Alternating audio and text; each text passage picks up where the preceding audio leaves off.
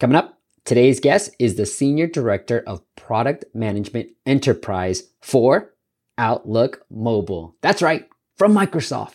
You'll hear how he's been able to grow the Outlook app to over 100 million monthly active users. And you'll want to pay attention to how the team talked to users in their actual homes and how that allowed them to strip out unnecessary features, why they focused on one star reviews, and finally, how they changed the onboarding process to improve user signups. All that and so much more. The most action packed content from the top mobile experts. This is the App Masters Podcast with Steve P. Young. Fanbytes.com helps you drive downloads for less than 50 cents using Snapchat influencers. They even help one of my clients drive 46 cent CPIs at scale. Learn more at fanbytes.com.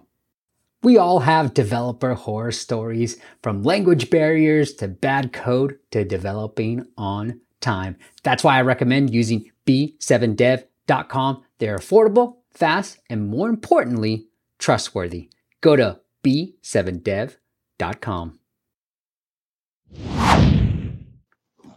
What is up, App Nation? It is Steve P. Young, founder of AppMasters.com. You know, the place you go, the YouTube channel, the podcast, the blog that you go when you want action packed content in the app business. Because I've made a living surrounding myself with intelligent people who just know the app space so well. And today I've got a phenomenal guest. I'm super excited to have him on because I'm a big user and a big fan of this app. You guys have probably heard of them already, but let me introduce a guest. His name is James Colgan. He is the Senior Director of Product Management Enterprise for Outlook Mobile. Yes, Outlook. I love this app. This is the email, the calendar app that I use and I love. I can't wait to talk to James, but he's grown this app to over 54, 54 million monthly active members in just six months. All right. We're going to talk about how he did that. But without further ado, James, welcome to the show. Uh, thank you, Steve. It's a pleasure being here. All right, James. So, you know, I think most people know of Outlook as more of an enterprise app. How did you think of it from a consumer? How did you try to rebrand it into more of a consumer facing app that now I use and absolutely love?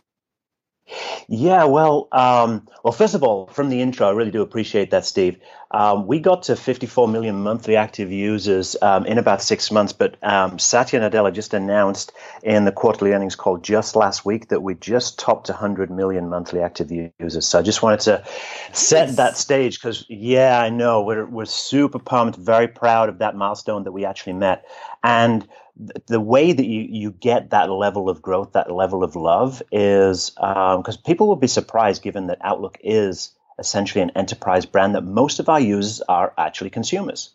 So, and, and the way that we actually uh, built up that user base is first of all understanding the context of our users and really having empathy for our users as well. This isn't an app where we've got the operating system, we've got the channel, and therefore people are going to use it because their IT pros told them to use it. This is an app that people use by choice. That's the key thing. Understanding that down in our bones and then building up the business from there. And then the other piece of it is, is that we understand that Outlook is synonymous with email, but a core piece of what we do within Outlook is calendar. So email may be used less or more depending on the culture and the demographics that you're in. But we know that everybody has to organize their time. Everybody's more and more, uh, they have more, greater and greater demands on their time. There's more that they're trying to pack into their time. And so focusing in on the uh, the email and the calendar and understanding and empathizing with our users was really the starting point for everything that we did. You know, one of the things I loved about that too, and I think you guys, I think you guys were the first ones to incorporate the calendar feature in any like email app, but I know Sunrise was someone that you guys acquired, Microsoft acquired, and was one, one of my favorite calendar apps. How did you guys sort of start thinking about email? Like, talk me with like just the whole process, James, like the empathy stuff. Like, take me back into like the the room, the conference room when you said, "All right, how do we reimagine Outlook for the consumer? How do we strip out some features? What are some core elements that we definitely want in the app?" Yeah, so Outlook has always had, uh, if you think about Outlook on the desktop, it's always had email and it's always had calendar next to each other and interoperating between the two. And um, what we did was with the acquisition of Sunrise, we saw a fantastic opportunity to take the engineering powerhouse that was the Acompli acquisition and then combine that with the extremely um, proficient and experienced product sense that the Sunrise organization brought. That team was absolutely killer with amazing designers. And coupling those two together, we saw that we had amazing potential for growth and delivering value to our customers. Now, what we had to do though was take a step back and say, okay, we're a global brand now. We're a global product. And when all said and done, even though the team is extraordinarily international, we have uh, uh, uh, developers and engineers in San Francisco. We have team up in uh, Redmond, uh, Seattle area, obviously being Microsoft.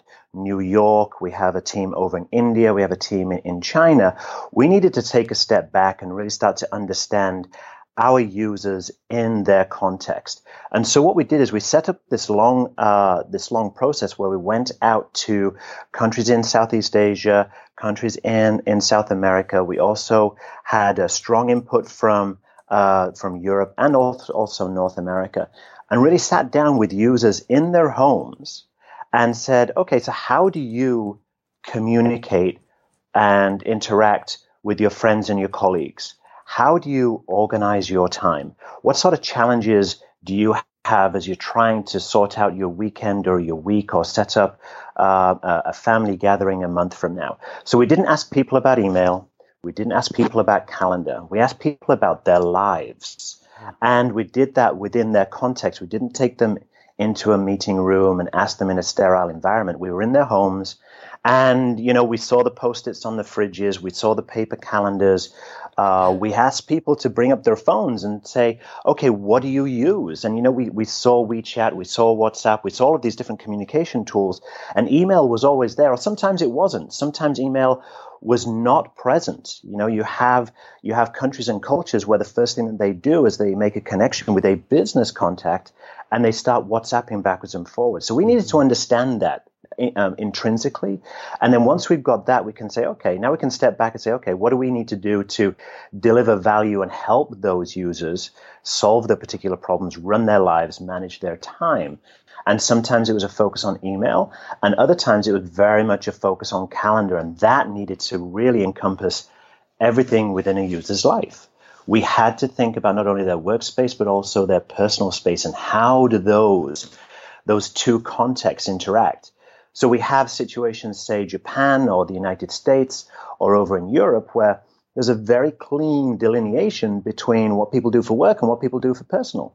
But there are countries within within Asia in particular where throughout their day they are finely slicing as they move from the work mode to a personal mode and back to a work mode and a personal mode. Mm-hmm. And sometimes that's communication, sometimes that's organization and time management.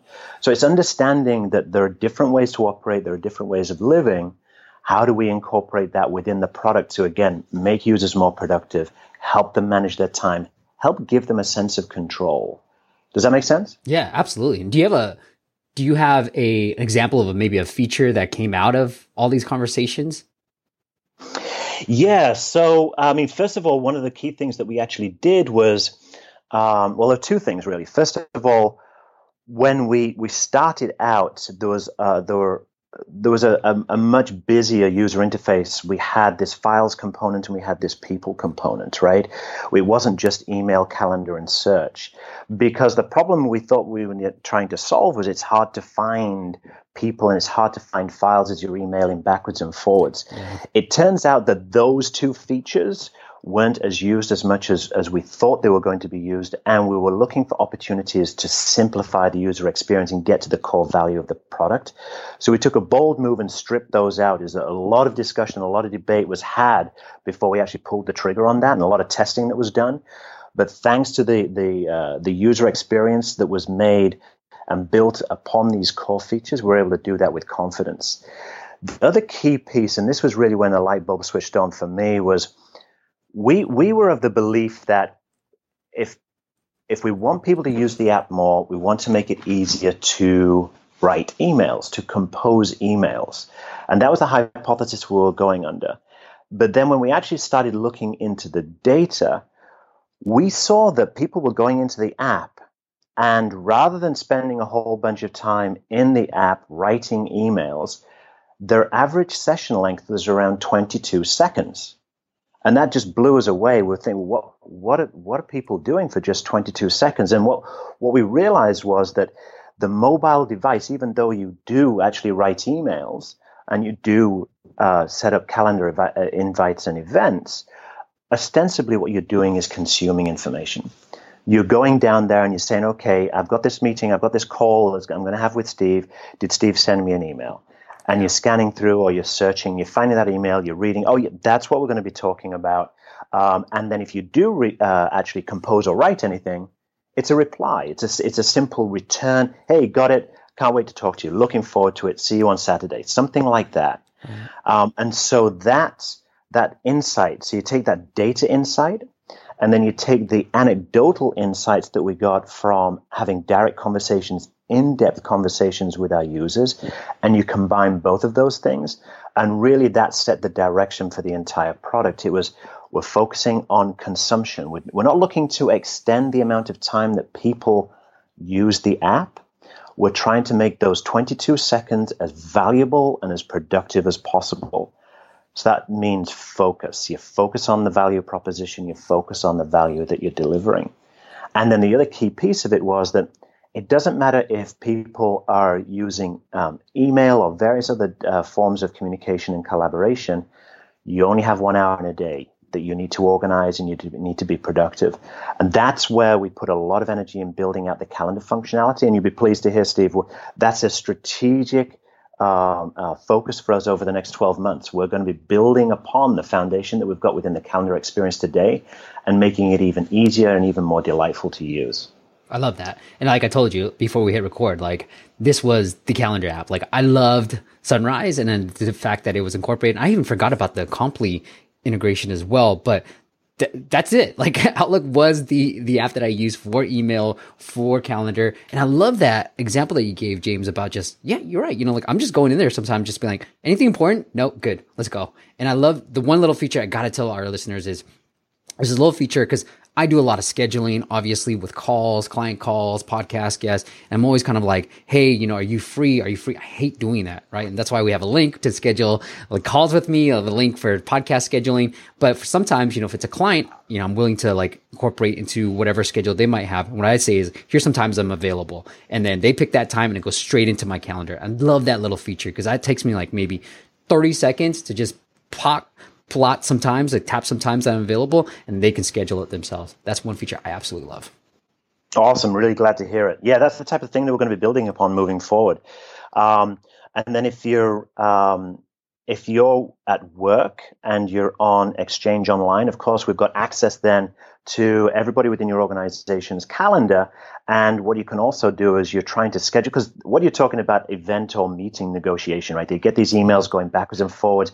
I can't do Tuesday. Does Wednesday work for you? Yeah, Wednesday works, but after 5 p.m. 5 p.m. doesn't work. How about Thursday? The, it goes round and around.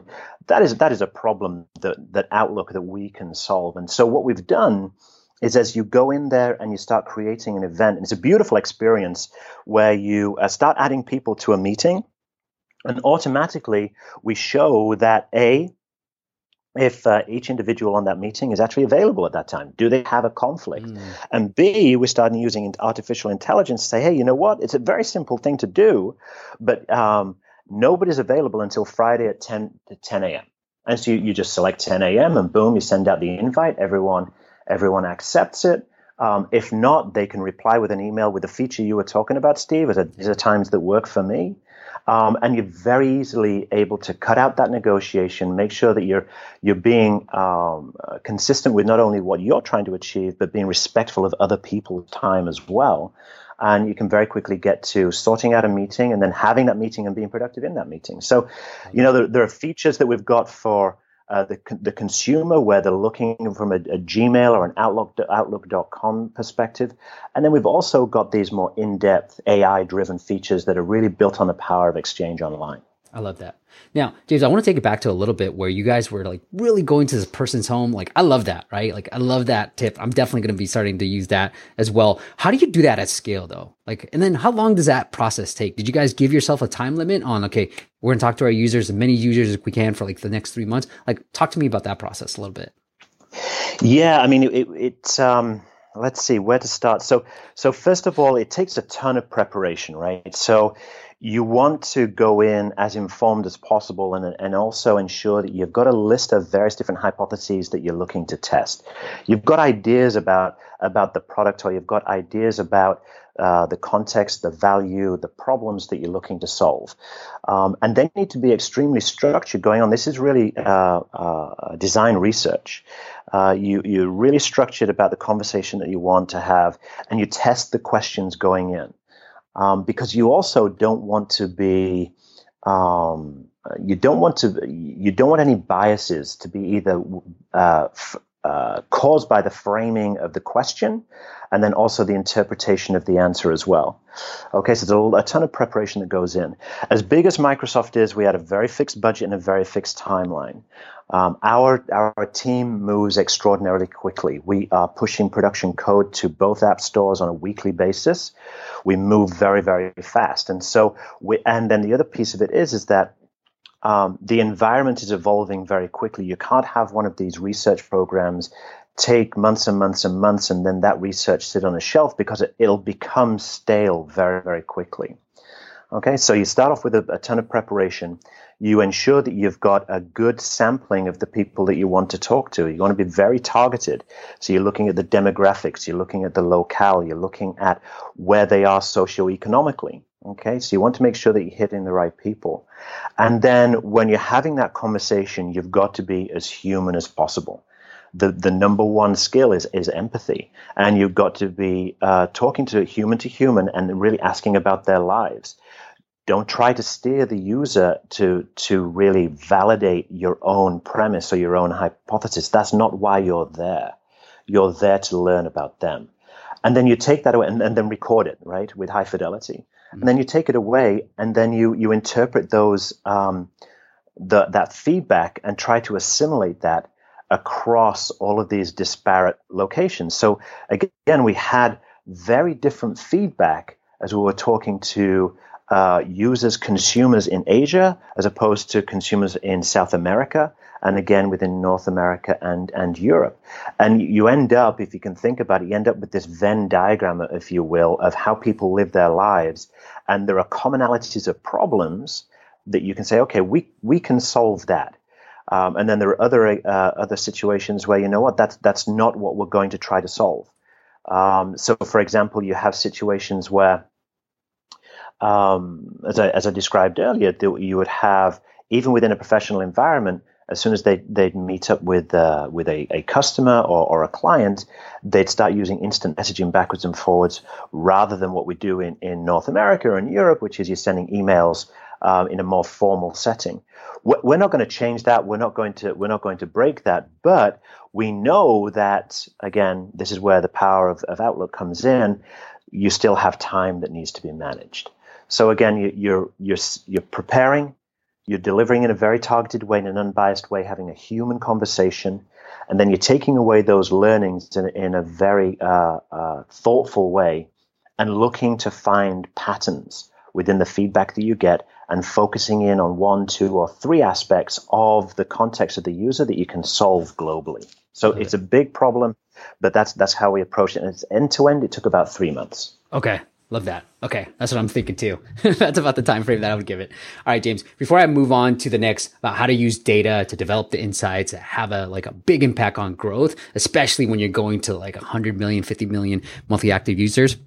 I want to talk to you about that. But before I do, I want to thank my first sponsor. It is fanbytes.com. They've been a longtime sponsor of the show. As you guys know, if you're looking to work with influencers on Snapchat and now Instagram, go check them out. We've sent over some clients their way and they're spending tons of money on their platform, driving low cost installs. They're able to do it at scale. And that's the problem too. It's sometimes like the first two campaigns, it works really well, but then it starts tapering off. You're, you have diminishing returns. But what FanBytes has done is really come up with an advertisement where it's entertainment plus advertisement. And they've got this formula that really works. And they've got a pool of influencers that allows you to continually grow your app downloads at scale for around, I mean, they've been averaging about 50 cents per CPI. So if you're ready to get started, go check them out. It is Fan Bytes the cool way, the cool geeky way of spelling bytes. B-Y-T-E-S, fanbytes.com. All right, James, let's move on to like, is there an example of how you use the data to develop these insights? And then like, how do you really use these insights to foster growth? Cause it's one thing to like build the features to get it right for this one customer, but then how does that grow? Yeah. So a, a lot of the uh, there are lots of things that you can do to kind of goose growth in the short term, and that can stimulate downloads. But ultimately, for growth, you need, you, as you know better than anybody, you need retention. And to get retention, you need love. And to get love for your app, you need to listen to them, listen to the users. That is. So essentially, what we did is we we started we set up all sorts of signals, both uh, talking to users directly, as we've talked about before, but then also trying to find as many signals that we can uh, we can look at scale and finding ways to refer, uh, refine those down. So a lot of your listeners, they're on their app store and uh, they'll they'll be getting their user reviews within the app store itself, and that's one that's the, where we started very very early on.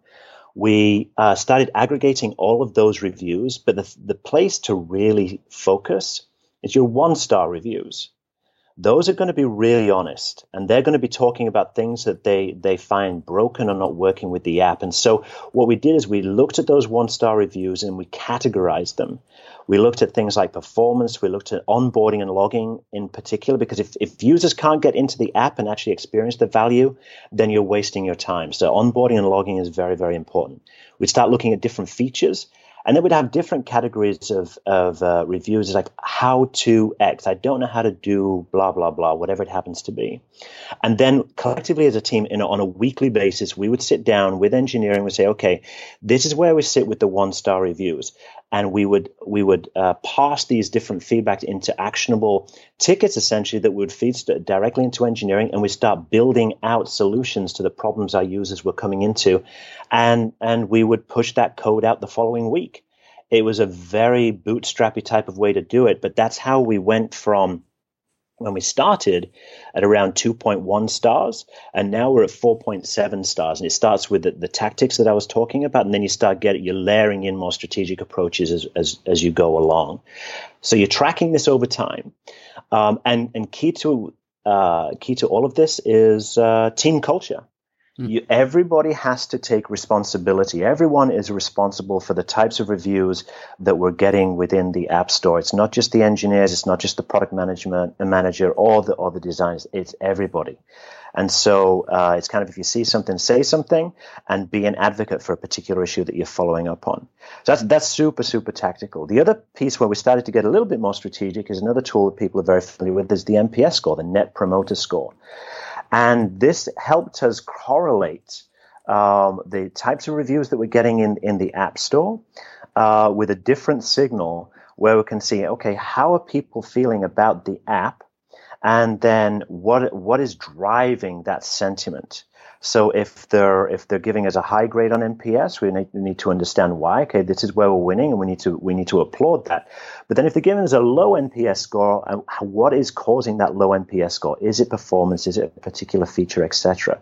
So again, you don't become reliant on one particular data signal. You look to find various signals and looking at the correlations and where these independent independent data points meet. So you can truly validate in an objective, non-biased way what you need to do. The, the next piece that we layered on top of that was um, user voice.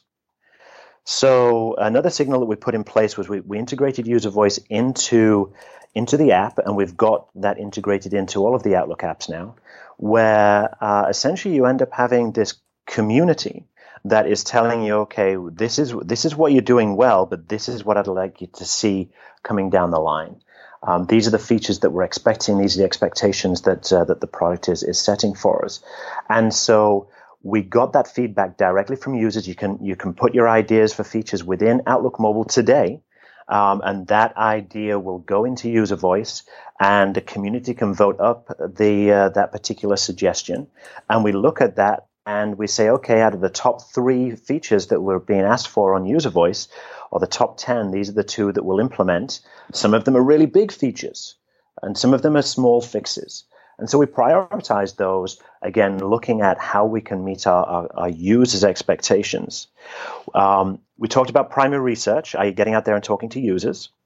Um, and then we also did a tremendous amount on in, in-app telemetry. Okay, so we've talked a lot about the objective or subjective, rather, uh, feedback that you get from users, uh, both in the App Store with NPS and then also with user voice what we really did was we instrumented the entire app and we started to get a sense of how people are actually using the app. And where we put a tremendous amount of focus, as I mentioned before, is in login, on the onboarding process. Um, there are a number of different uh, startups that I advise, and they will spend 90% of their energy or more just focused on the features within their app yeah. and how to get it built and then the how the user actually gets into the app or onto the website, etc., is almost like an afterthought. And it's actually the reverse. We actually spent more time looking at the login process and the onboarding process than we did the features for a certain period of time. Mm-hmm. And we built up a tremendous amount of, of, uh, of innovation and um, engineering in making that onboarding process easier. So as you are inputting your um, your email address, if you're putting in Gmail or Outlook.com or whatever it happens to be, we know the different protocols and the setup process of those particular um, uh, hosts or, or, email servers, and so we we provided a ton of automation to make that whole setup process easier. And so what that meant was We've got a, the discovery process is actually is obviously occurring. We're getting the funnel narrows down to the uh, downloading of the app, and then the conversion rate that we ended up getting as we're going from download to essentially the first email being sent shot up dramatically as we kept on building in greater and greater degrees of automation as this onboarding process. Keep it simple and, and keep each step uh, compelling and automate as much as possible. That delivers the largest number of users as possible into de- really experiencing the value of your product. And then you can start iterating on that value and, and, and the core differentiation and the problem that you're solving. But until you've actually got that login process and onboarding process down, um, it almost doesn't matter what you have, the number of features that you have. Does that, does that make sense? It's maybe yeah, a little absolutely. counterintuitive. No, and it makes complete sense. It's something that I try to talk a lot about. I mean, the things that we talked a lot about growth, especially early on days of the podcast, James, but now it's just all about like retention, monetization, like how are you going to keep those users? And I, I love it because uh, as you can tell, I've been a long time user of Outlook that before the onboarding process was, Hey, tell us who your email provider is. And then boom, you go into like the Gmail flow or the Outlook flow or the Yahoo flow. It doesn't really matter. But now it's just type in email address. What I want to ask you, James, is how did you know that would actually dramatically increase, you know, download to first email sent? Like, what, what did you guys do to test out this hypothesis? So we uh, we had the telemetry and we could see exactly which steps people were failing on. Okay, and then we also had uh, telemetry looking at the uh, behind the scenes, the login, if it was actually succeeding or failing. And there, there were lots of reasons why it could be failing through timeouts, through uh, protocol mismatches, etc. So we we we saw that in the telemetry. We also saw that um, in the uh, in-app support, which is kind of unique to Outlook Mobile as well.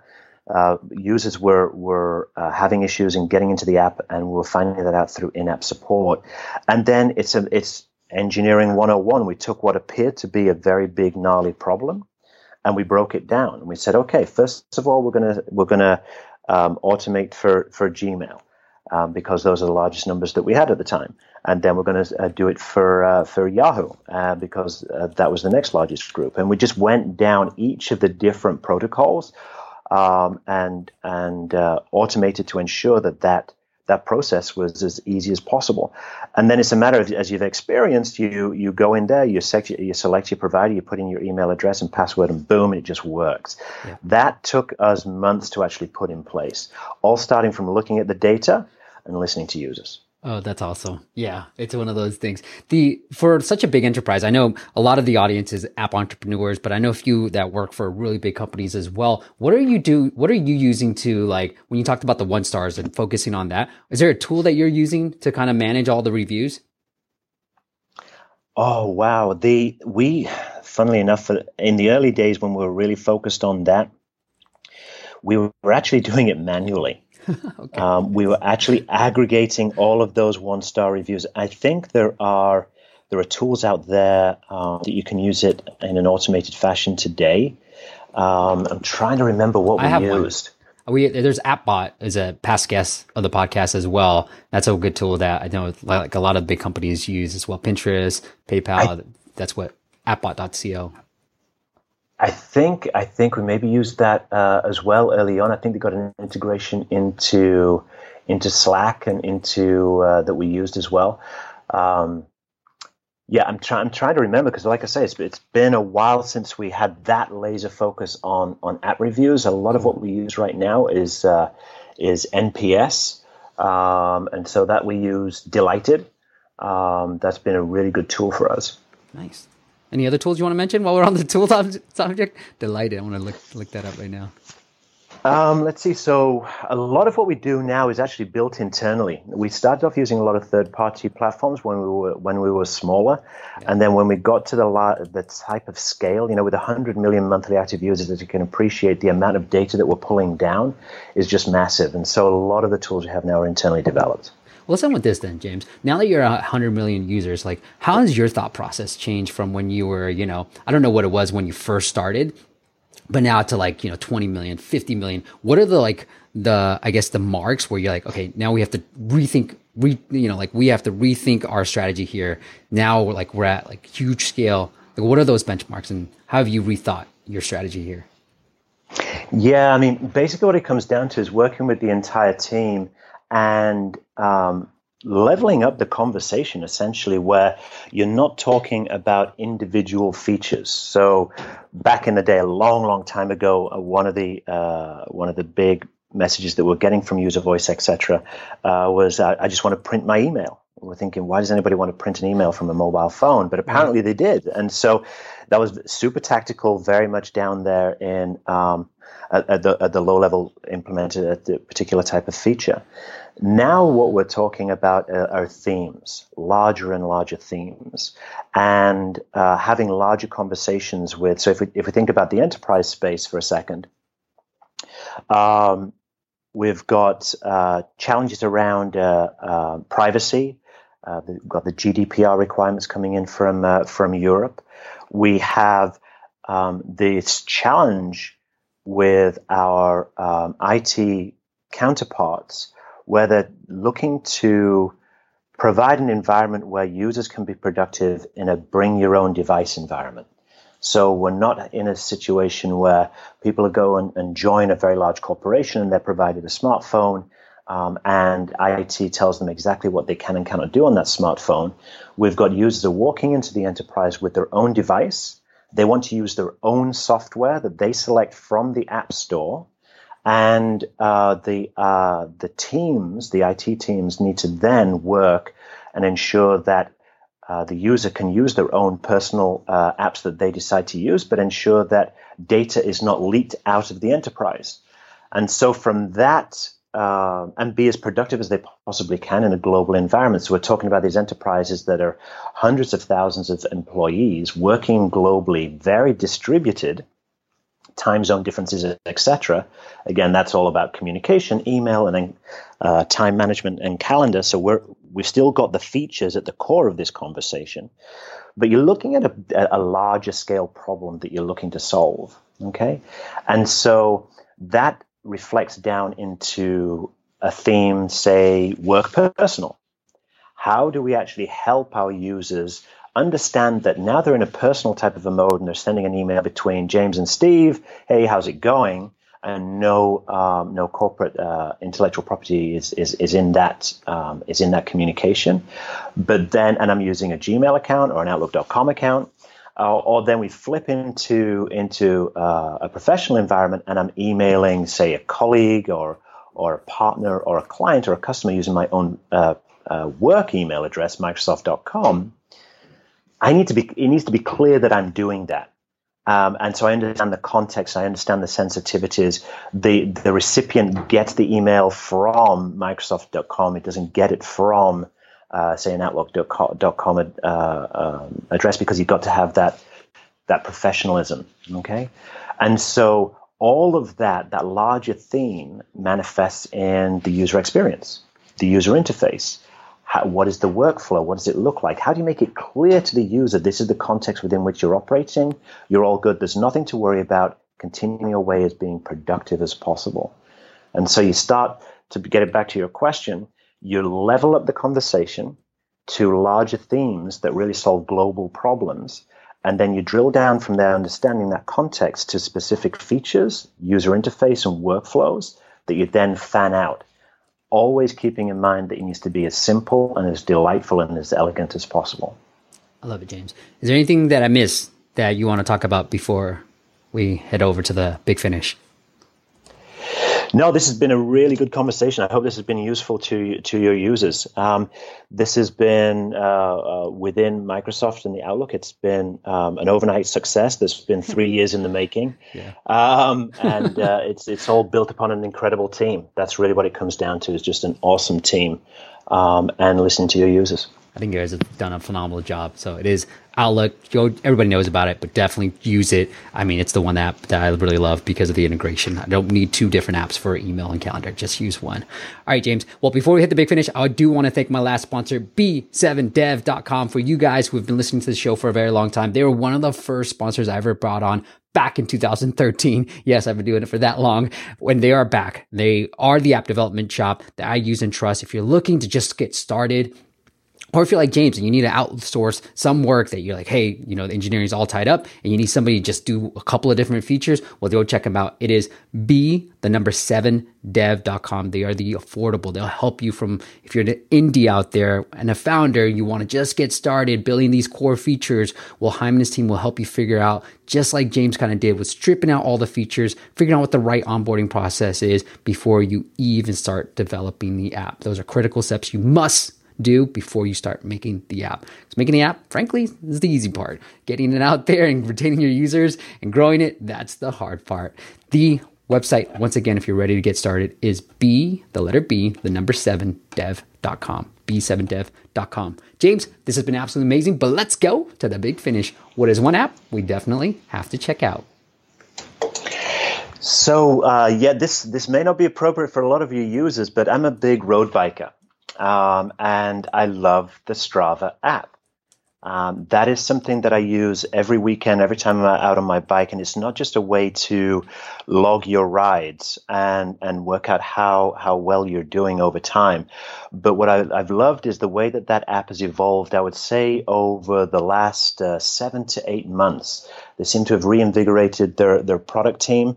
They're looking at some of their core core values that they deliver, and they're seeing that riding your bike is a social experience. And so you're seeing that type of of, of context and understanding of the users being built into the user interface and user experience. It's manifesting in features, but it's also manifesting in a lot of the design choices that they're making as well. So um, I think Strava can be used for other things other than, than road biking.